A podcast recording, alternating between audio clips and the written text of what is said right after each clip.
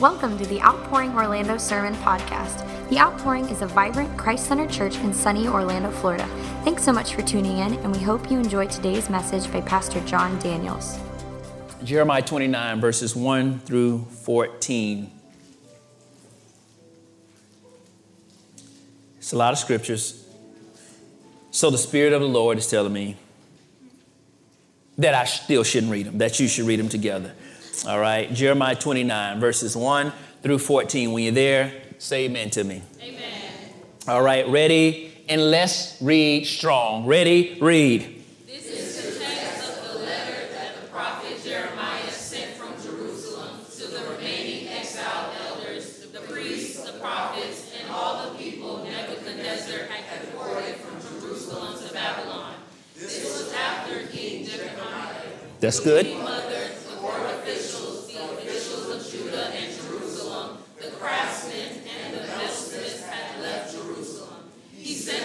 Oh my. Oh man. Come on. Yeah, yeah. Yeah, yeah. Whew.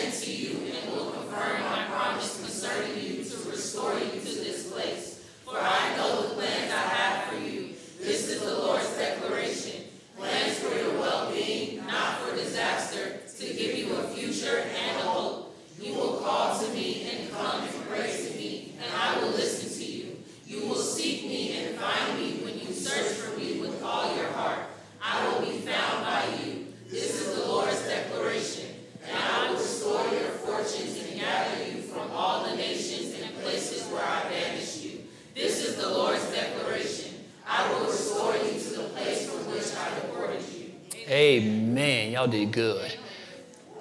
Let's pray real quick. All right. Father, in the name of Jesus, thank you today that we gather around your word. I pray, Father, that it be impactful and powerful, God. I pray that it would enlighten us, Father. I pray that it would encourage us, Father. I pray that we would grow today. I pray that Christ would be lifted up today, Lord. And so, Father, we thank you for everything that you will say and do today, Lord. I thank you, God, for capturing our hearts today, Father. And so, Lord, Say whatever you want to say today, God. Say it how you want to say it today, Lord. And Father, I pray that we will be compelled to live for Jesus, that we will love Jesus, and that we will grow in Christ. In Jesus' name we pray. Amen. You may be seated finally. My sermon title this morning is Live on Mission. Live on Mission. The Gallup organization, who does surveys throughout the country on different topics recently reveal that nearly 70% of employees are actively disengaged at their job. Let me say that again. The Gallup Organization survey recently revealed that nearly 70% of employees are actively disengaged at their job. Surprisingly, however, many of the reasons that people are disengaged about ultimately have nothing to do with their pay. Only 12% of people were disengaged because of their pay. Some of the reasons that people hate their job are as followed. Number one would be limited career and growth advancement. The second thing would be that work is not challenging and it's very unengaging. And then some stated that they hate their job because of poor management and a lack of being heard by their employer. Not realizing though, however, that roughly all that roughly 50% of all managers have had less than adequate training themselves. So maybe it's not your boss doesn't know what they're doing. Maybe your boss hasn't been trained. This is a key because a recent study revealed that Generation Z, yep, there's somebody after the millennials called Generation Z, who, according to Forbes, are people that are born from 1995 to 2010. 40% of them do not like their jobs or hate their jobs because they would actually like more face-to-face interaction with their boss and they think that if their bosses does not come and give them face-to-face feedback that they perceive they've already done something wrong Whereas in my generation, the, the if you don't talk to me, that's all right with me. Just let me do my job. Don't say nothing to me. Don't give me no feedback. Just pay me on next Friday. Thus saith the Lord.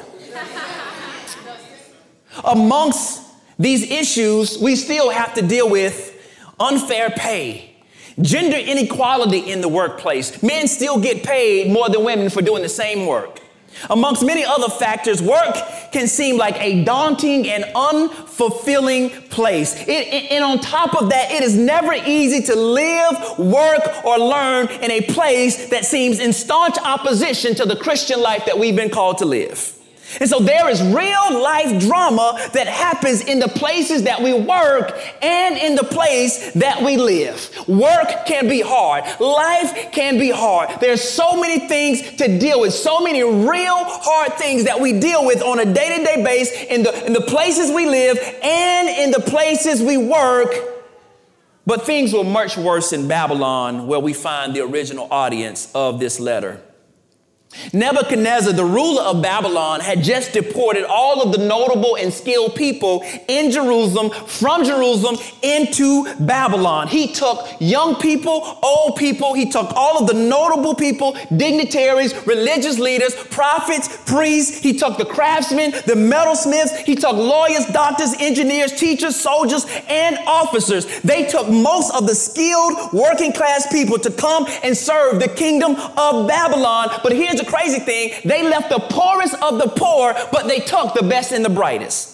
And so, Babylon, for all intents and purposes, Babylon is a symbol of evil. Babylon represents everything that is in opposition to God, and which, which can include people, institutions, companies, cities, and communities.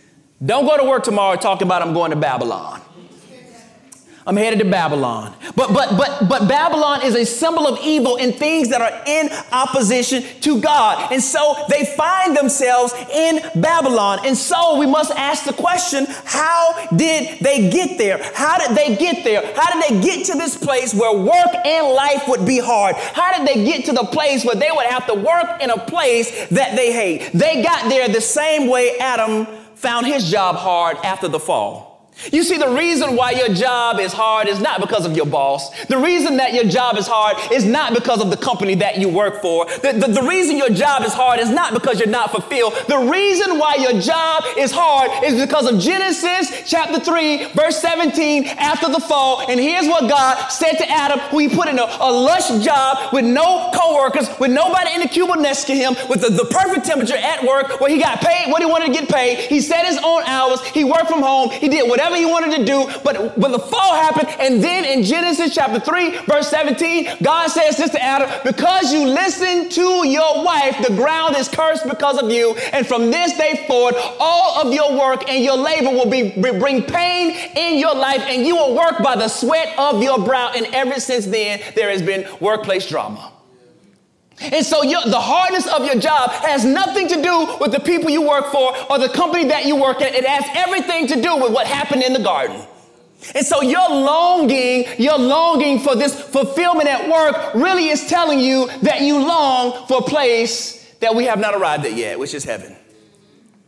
And so we, we, we experienced this. And so they found themselves there because of their disobedience. If you read back in chapter 25 of Jeremiah, he said, Because you have not ba- obeyed my words, I'm bringing in Nebuchadnezzar. I'm going to use him to punish you for 70 years. And so they ended up in Babylon not because of some random event that transpired. They got in this predicament because they didn't listen to God.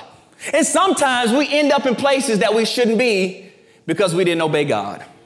And because of their disobedience, God uses a foreign adversary as an instrument to judge and discipline his own people. Wait a minute, Pastor. Did you say God used a foreign evil adversary to discipline his own people? What kind of God would do that? God can use somebody else to punish his own people? Yeah, because after uh, Nebuchadnezzar punished God's people, God then punishes Nebuchadnezzar for punishing the people, even though God told him to punish the people. Did you, did you understand what I just said? God told Nebuchadnezzar to punish his people. Then, after he punished his people, God punishes Nebuchadnezzar for listening to what God told him to do. And so Nebuchadnezzar was an instrument in God's hand. And what is that saying to you, Pastor? That sounds sick and twisted. What I'm saying is this God can oftentimes even use evil means to bring about good for his own people. You've heard it before. All things work together for the good of those who love God and are called according to his purposes. When it says all things work together for the good, it doesn't mean all perfect conditions. It means God can use anything to bring about his righteous means. God can use anything. And in this case, he uses Nebuchadnezzar and his people have to serve him for 70 years. Essentially, they would be there in a place that they didn't want to be for the rest of their lives. Can you imagine if God told you that you had to be at your present job for the rest of your life? There's nowhere, there's, there's nowhere for you to go. Will you be okay for working for who you work for right now for the rest of your life? Y'all like, I'm leaving. I'll be back next Sunday. They would have to work and live in a place that they hated. But God tells them this but God doesn't tell them this and leave them without hope. God gives them a word of hope. He promised them that He would eventually actually restore them and take them back home. If you read chapter 24, He told them, although you will be in Babylonian captivity because of your nonsense, I will watch you. I'll keep my eye on you. I'm going to build you up there. I'm going to plant you there. I'm going to give you a heart to know me in the difficult place. You will actually grow in the place that you don't want to be. You see, God is more concerned about character development than career development. And so God is telling them, you will be in a hard place, but I know in that hard place, you'll be dependent on me. Because if I gave you the place that you actually want to be right now, you probably wouldn't pay me any attention. And so I'm going to put you in this place, get you right with me, turn your heart right to me because I'm concerned about your spiritual well being more than I am about upward mobility at your job. Y'all like, I don't want to hear none of this. But God is like, I'm with you right there in the hard place. I'm here with you in the hard place. God wanted to encourage them to trust Him in spite of what they were experiencing. And so God was watching over them, and God is watching over us no matter where we are, even if it's a place that we don't want to be at. God is watching over us, but in the meantime, He's telling them, get comfortable for the long haul. Stop looking for the end and embrace the present. Stop looking for the end and embrace the present. And so, just like people, Jeremiah wasn't the only prophet. There's another prophet.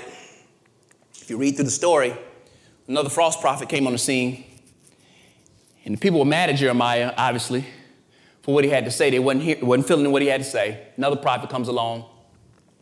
This prophet comes and tells the people, Man, that ain't what God said. God said it's gonna be two years and you out of here.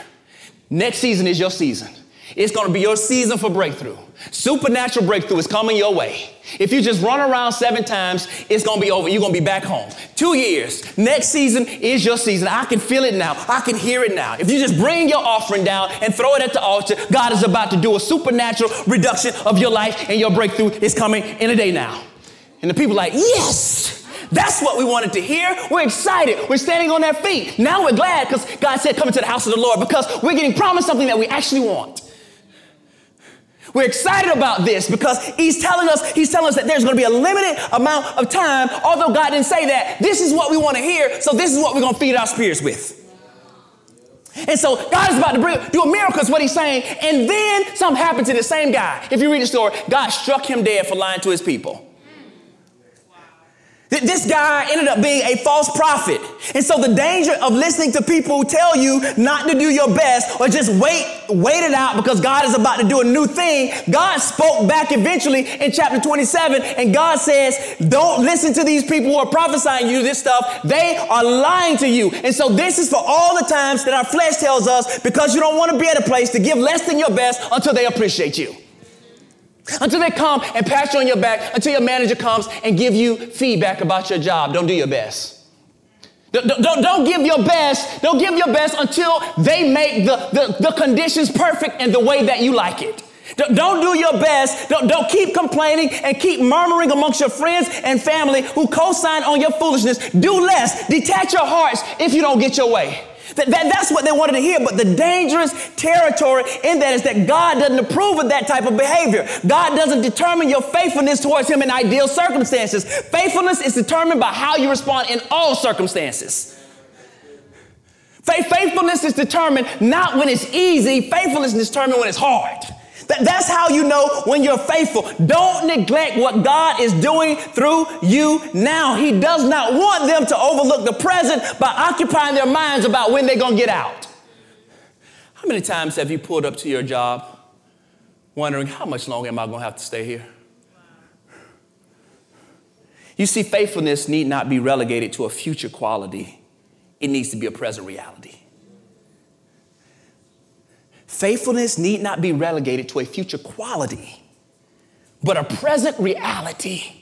Faithfulness, faithfulness needs to be our present reality. Here's why. We are witnesses of God's goodness in all circumstances, especially in less favorable ones. We are witnesses to the goodness of God no matter where we are. The beauty of our witness shines through in the best, the best in the midst of darkness. The beauty of our witness shines through best in the midst of darkness. And so God's goal for us is to be more like Him wherever we are. And sometimes the path to growing in God is often through suffering and discomfort in the workplace. In the workplace. There's a blessing in that. Do you notice how previous generations worked hard and faithful and they could stay at a job for 30 something years. You ever notice that? They could stay somewhere 30, 40 years. We squirmish in four months. Not to say you can't change jobs, but I think the difference between previous generations and our generation in regards to work is that our generation suffers from extreme entitlement and instant gratification. And that's not a good thing. We're not entitled to anything. You know why they, they held on to those jobs for 30 and 40 years? Because they were just glad to have a job. They were glad to work. They saw the blessing in being able to work. Do you know what they went through to get there? But because we've had everything handed to us, now we want to set the conditions of how we work. When anything you do, if you make a living, if God allows you to use your legs and your hands and your brain, your mouth to work and do anything, that is a blessing from God, whether you like it or not. I'm trying to grow you up this morning. I know you've been on Instagram. I know it, they're telling you the greatest thing ever. But do you know that if you are a janitor, that is a blessing. You honor the Lord in that janitoring. If you sweep up floors, you honor the Lord in doing that. If you are a receptionist, there's a blessing in that. Don't let nobody tell you otherwise. Because faithfulness is not about the job you have, it's about what are you doing with the one where you are right now. That's what faithfulness is. And so, whenever the scriptures speak of work or labor, most often it speaks in terms of faithfulness, not fulfillment. Whenever the scriptures speak of labor, it oftentimes speaks in terms of faithfulness, not fulfillment. Rarely will you see that in scripture. And so, one of the greatest struggles of our generation is seeing meaning in our work. And because oftentimes we don't see meaning in our work, we often turn to enterprising. We become self made entrepreneurs, or we attempt to. Not because we have the gift of entrepreneurship, but because we have a desire to help more people, but because we want independence from responsibility. So we try to boss up. And here's what I want to tell you no Christian is a boss because if you're a Christian, you're always working for somebody else. you're never just working for you. If you own a business, you are still employed and working on behalf of somebody else. Stop letting people that you follow on social media and celebrities determine what significant work is. All work is significant. Stop hollering you want to be a boss or that you're not cut out to work for anybody. Some people are entrepreneurial, but most are not. If everybody's a boss,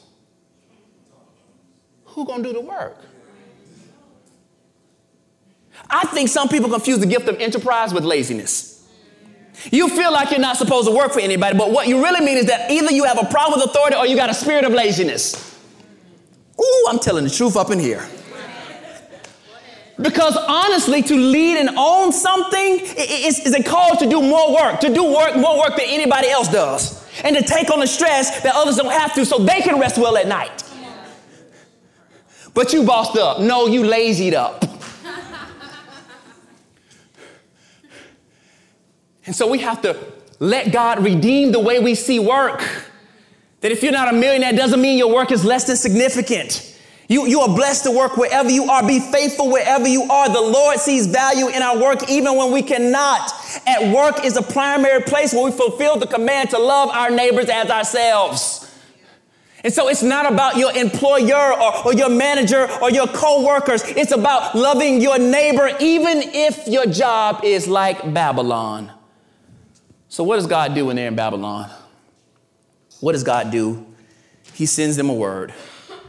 I love this that God sends them a word, like Jeremiah writes them a letter God told him to write. I love that. He, they, they are in Babylon because of their disobedience. They are where they are because they disobeyed God. I need you to understand that. They are where they are because they disobeyed God, and God has Jeremiah write them a letter. And so, even in the place of aggravation and frustration, God is still speaking to his people.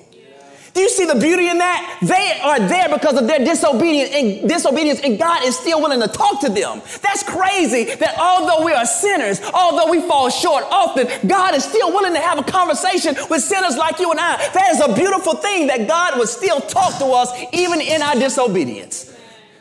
And here it is, God talks to them, God talks to them. He sends a word to help sustain them in the middle, in the midst of their difficulties. Can you imagine?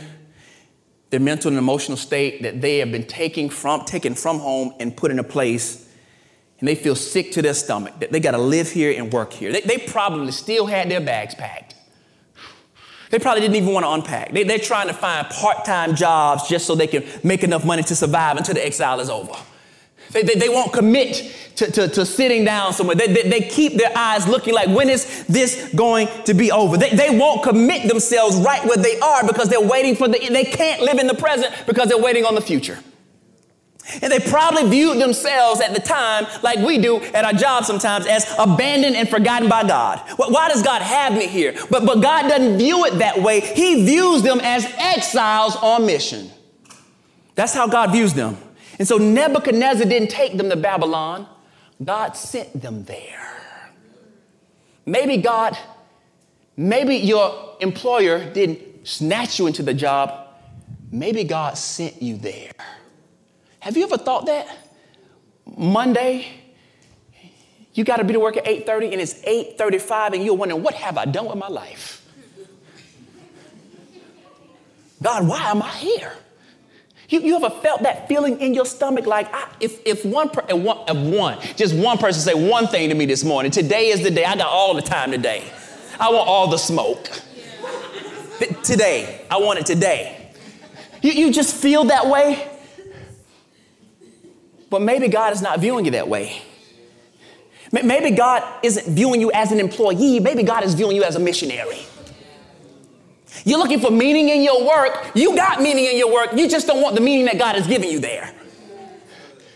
That, that's not to say you don't look for upward mobility. That's not to say you don't look for a job promotion. That's not to say you don't look for a raise. But what it is saying, don't devalue where you are because God has you there. Don't devalue it. Don't, don't undermine it because you're going to miss what God is trying to teach you. Maybe God is trying to prepare you at $11 an hour for 20, $25, $25 an hour. Maybe God wants to teach you something right there. Maybe you'll need that patience later. Oh, I get it. You'll work hard when you get to the job of your dreams. But when I get that job, oh, I'm going to show them. When I get there, that, that's they're gonna see. I'm, I'm gonna show them. And God is like, but you're not showing me here. All you showing me here is ungratefulness, tardiness, unappreciativeness, and you're not giving me your work ethic, but you're not working for them, you're working for me.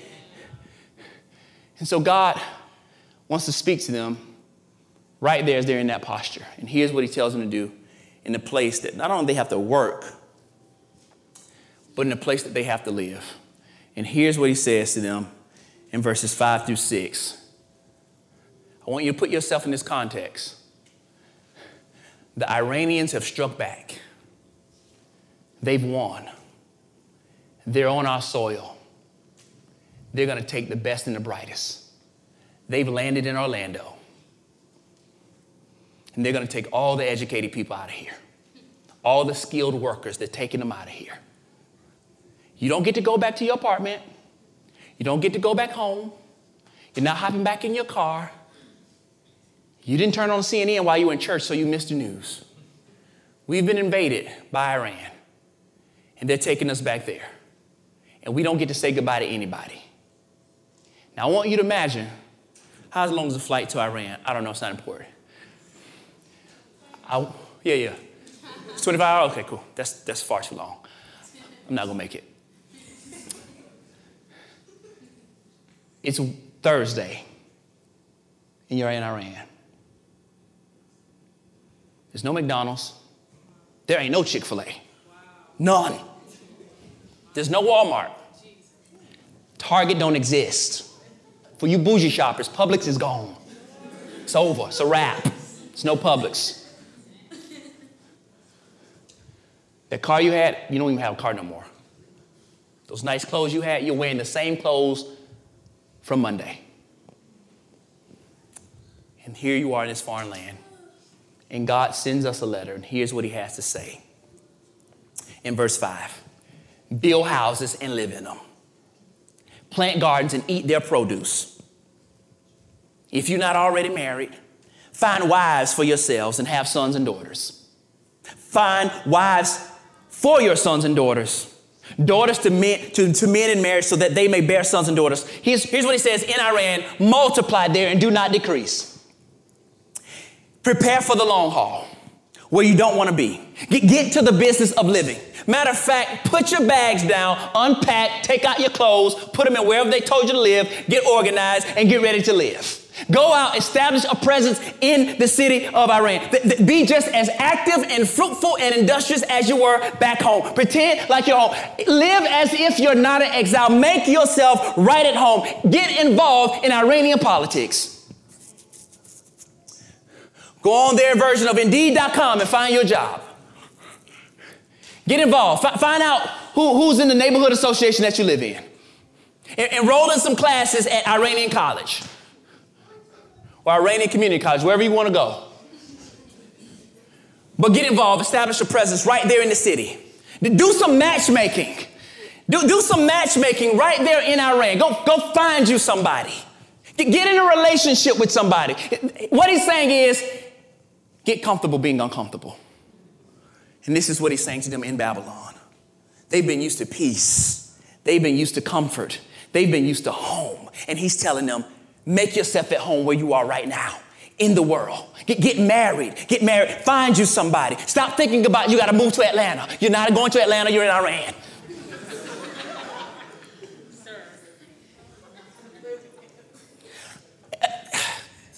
Am I the only, am I the only one that have? Do you everybody do you know everybody you know is moving to Atlanta? Why? What is what is there? Am I, I've been there. I don't understand. Is it not in America? What is happening?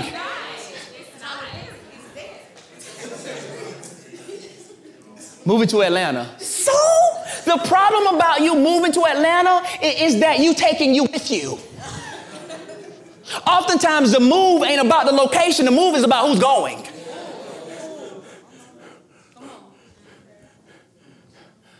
That wasn't in my, I don't know where that came from. he wants them to raise families right there where they don't want to be. He, wants them to be faithful and commit to right where they are. He wants them to do what he said in Genesis chapter 1, verse 28. He said, he blessed them and he said, Be fruitful, multiply, fill the earth and subdue it. He, he wants them to be fruitful. Be content where you are. Be faithful daily.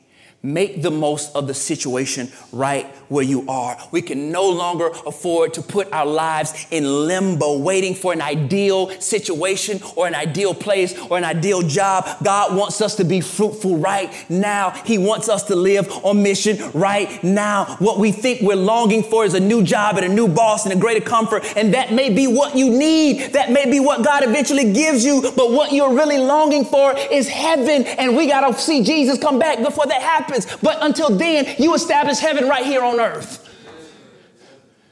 And so, God is saying, I'm going to use you to build the city of God dead smack in the city of Satan. God wanted his people to love the city, not leave it. He wanted them to be actively engaged in their community where they lived. He wanted them to live on mission. Here's what he said in verse 7. He said, Pursue the well being of the city I have deported you. Pray to the Lord on its behalf, for when it thrives, you will thrive. He's saying, Seek the peace and the well being of the city rather than becoming detached and passive, actively engaged in bringing the grace of God to the place that He has you. The city cannot be at peace until the city knows Jesus Christ. So we turn on the news and everything is going wrong. And there's murders, and there's corrupt politicians, and there's a lack of resources, there's no jobs, and there's all of this stuff going on, and we, things we can see on the news. But God called us as believers, whatever sphere of life that you're in, to be effective right there where you are.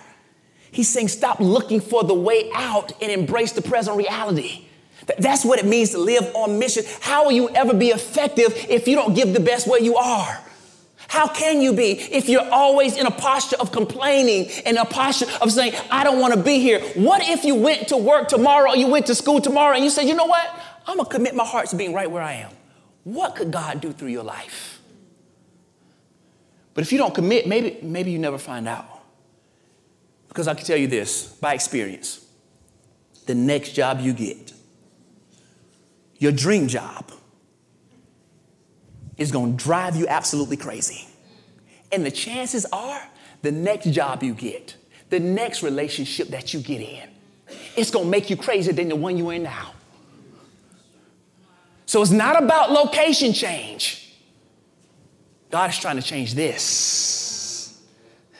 God is trying to change this. He's trying to use you where you are. And he's saying, bring the peace of God to the place that I put you. The peace of God will make you love your neighbor. It will make you have compassion on your community. And one of the ways that we seek the well being and the peace of where we are is to pray for it. Can you imagine that? He says, pursue the well being of the city and pray for it. He wants them to pray for the place that they don't want to be at. When's the last time you prayed for your workplace and your manager? Have, I know you, I know you've talked about your manager behind his back. I know you've talked about her and said you couldn't stand him at some point in your juncture in your, your career. You've said that. We've all had those conversations, right? Okay, y'all love y'all job, right? All right, fine. You love your manager. Send him a, send him a card. But for the rest of us heathens, when's the last time you prayed for the person that makes your life hard? Do you, do you get out of your car on Monday and you're walking to the building Father, I thank you for the grace of God that is on this place. Father, I thank you that, that you grow this company. Father, I thank you that we have more of an impact. Lord, I thank you for my annoying coworkers. Father, I thank you that although I'm going to this cubicle or I'm going to this space that I, I don't even like the person that works next to me, Father, I pray they have the greatest day ever. Father, I pray you protect this place that I'm in. Although I don't want to be here, I don't want nothing to happen while I am here. So, Father, I'm praying for the peace of this place right now in the name of Jesus. I'm praying nobody walks up in here with a gun, nobody walks up in here with a trench coat. I'm praying nobody goes postal up in here today, Father. Although I don't want to be here, I'm praying for the peace of where I am. I don't want to go to class today, but Lord, I'm praying don't nothing happen on campus today. Don't blow up nothing, don't shoot nothing, don't detonate nothing, don't do nothing. I'm praying for the peace right where I am today.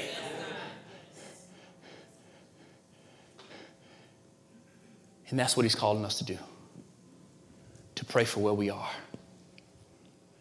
Because it takes the same amount of energy and effort to complain as it does to pray.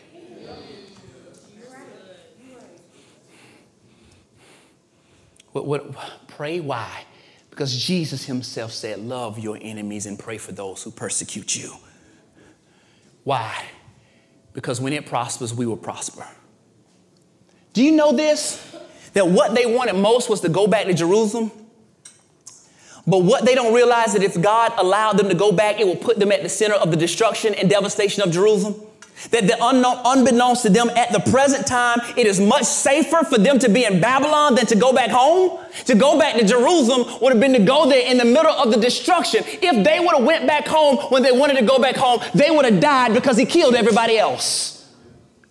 And sometimes you're looking to go back and you want things out of the way they used to be, or you want to go back to where you came from. And God is like, You don't know, I'm actually protecting you by allowing you not to go back there.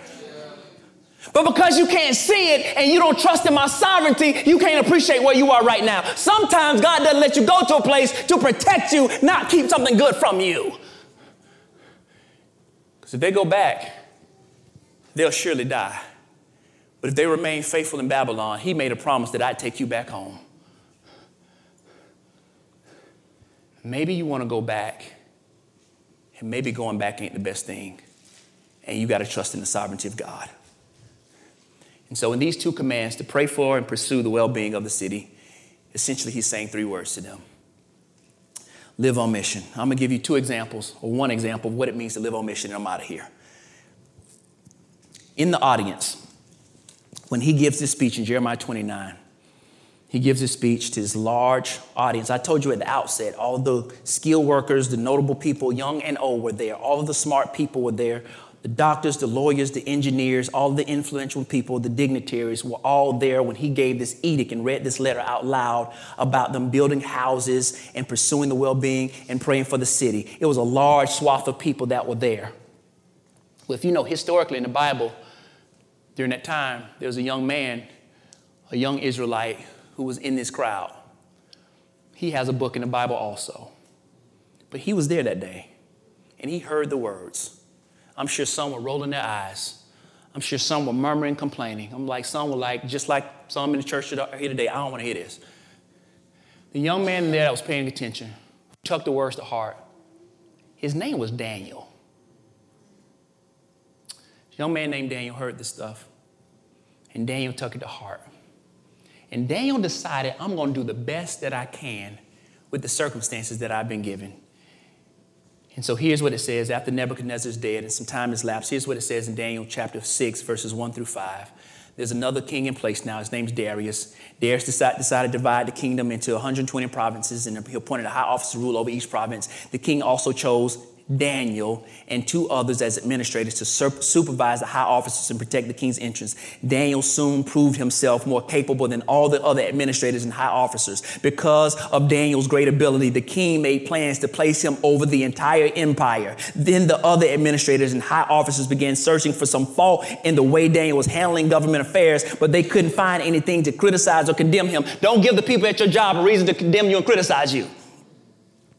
He was faithful he was always responsible. He was completely trustworthy. So they concluded our only chance of finding grounds for accusing Daniel would be in connection with the rules of his religion. You talking about workplace drama? They want to catch him up in something because they can't find no issue with his work. And they literally set out to sabotage Daniel. And Daniel says, You know what? I'm going to do the job where I am, but I'm not going to stop my worship. I'm going to be a Christian like he's called me to be. I'm going to be a follower of God right where I am. I'm going to do the best with what they asked me to do, but I'm not going to violate my faith. And so Daniel decides to pray anyway, although they said not to pray. And you know what they tried to do to Daniel? They tried to put him in the lion's den. So they tried to kill him for doing a good thing at his job. And even in the lion's den, God was there with him. I told you at the outset, God told him, I'm watching over you. That even in this place you don't want to be, I got my hands on you. And Daniel is in the lion's den and it cannot kill him. Daniel gets put in the fiery furnace. It cannot kill him because God was with him, all because Daniel was faithful in the workplace that he didn't want to be at. God will protect you where you are. Daniel ends up working for four different Babylonian kings, four different employers, four different supervisors, and he remained faithful with each one of them. And Daniel got promoted. And Daniel's not even from there. And so sometimes what you're looking for in the form of promotion comes in the form of your faithfulness when nobody else is looking. Daniel defines for us what it's like to live on mission. So, as I close, here's what I'm saying to you your job, the place you live, it's not even about us, it's about who sent us. Living on mission is not about our personal endeavors, but it's about being a part of something greater. That even at your job, you may be an employee of XYZ company, but really you're working for the King of Kings and Lords of Lords. That even if your employer never comes and pats you on your back, if you never get a performance review, know that God is watching you. What would your life be like if you committed right where you were? And I know Atlanta is appeasing. I know the real estate is cheaper there. Everybody you know that's moved to Atlanta makes seven figures. What if God is using you to change the city right where you are? What if the blessing is not in moving, but the blessing is remaining faithful?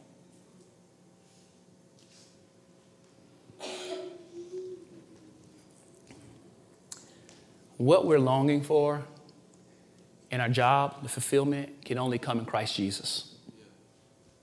We are expecting our employers, our city, our government officials, our politicians to give us something that only Jesus can give us. So, that fulfillment that you're longing for, to find value in what you do and significance in what you do, maybe this serves as a reminder to us that, hey, I do have significance in what I do because I'm employed by somebody else. That I'm not just punching a clock, that my work is redemptive. That every time I smile at somebody and I give them a pleasant attitude, that's redemptive. Every time I, I, I send off some document or I do some manual thing at my job, maybe it seems insignificant on the surface, but God is valuing my work. That, that maybe my posture at work will affect change in somebody else's heart. Maybe it will cause somebody else to wonder why are they so calm in the midst of this chaos? Well, where's this peace that they have? You see, Nebuchadnezzar ends up admitting, because of Daniel's faithfulness, that Daniel's God is the right God. What would your employer say about your God based on you?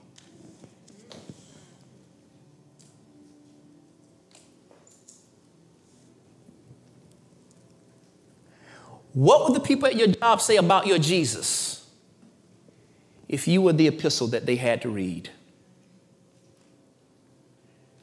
Would they be inclined to come into a relationship with him? Would they be inclined to come into a relationship with a God that only requires his people to be half hearted in everything that they do? Or would it be so compelling and attractive because of how you are in the workplace? That everybody that has a dealing with you can sense the peace and love of God. What about your neighbors? What would your neighbors say about you? What would the people in your community say about you? Or would they know that, would they not even know that you exist? God has called us for something greater than what we want for ourselves, but He's called us to live on mission. To get a part and be a part of what God is doing in the world. Because God is going to hold us accountable for what we did with the life that He gave us. And today He's imploring us to live on mission. God, I'm going to commit to where I am I don't like it. I'm not feeling it. I got to grow into it. But God, I'm going to give them the best where I, right where I am. I'm not going to miss out on how you want to bless me because I'm not willing to be committed where I am. Maybe my life changes on the other side of my obedience. Maybe the doors open in my faithfulness. Maybe God is saying, if you become the best student that you can become, then the floodgates will open. I can use you best if you are known as a faithful employee.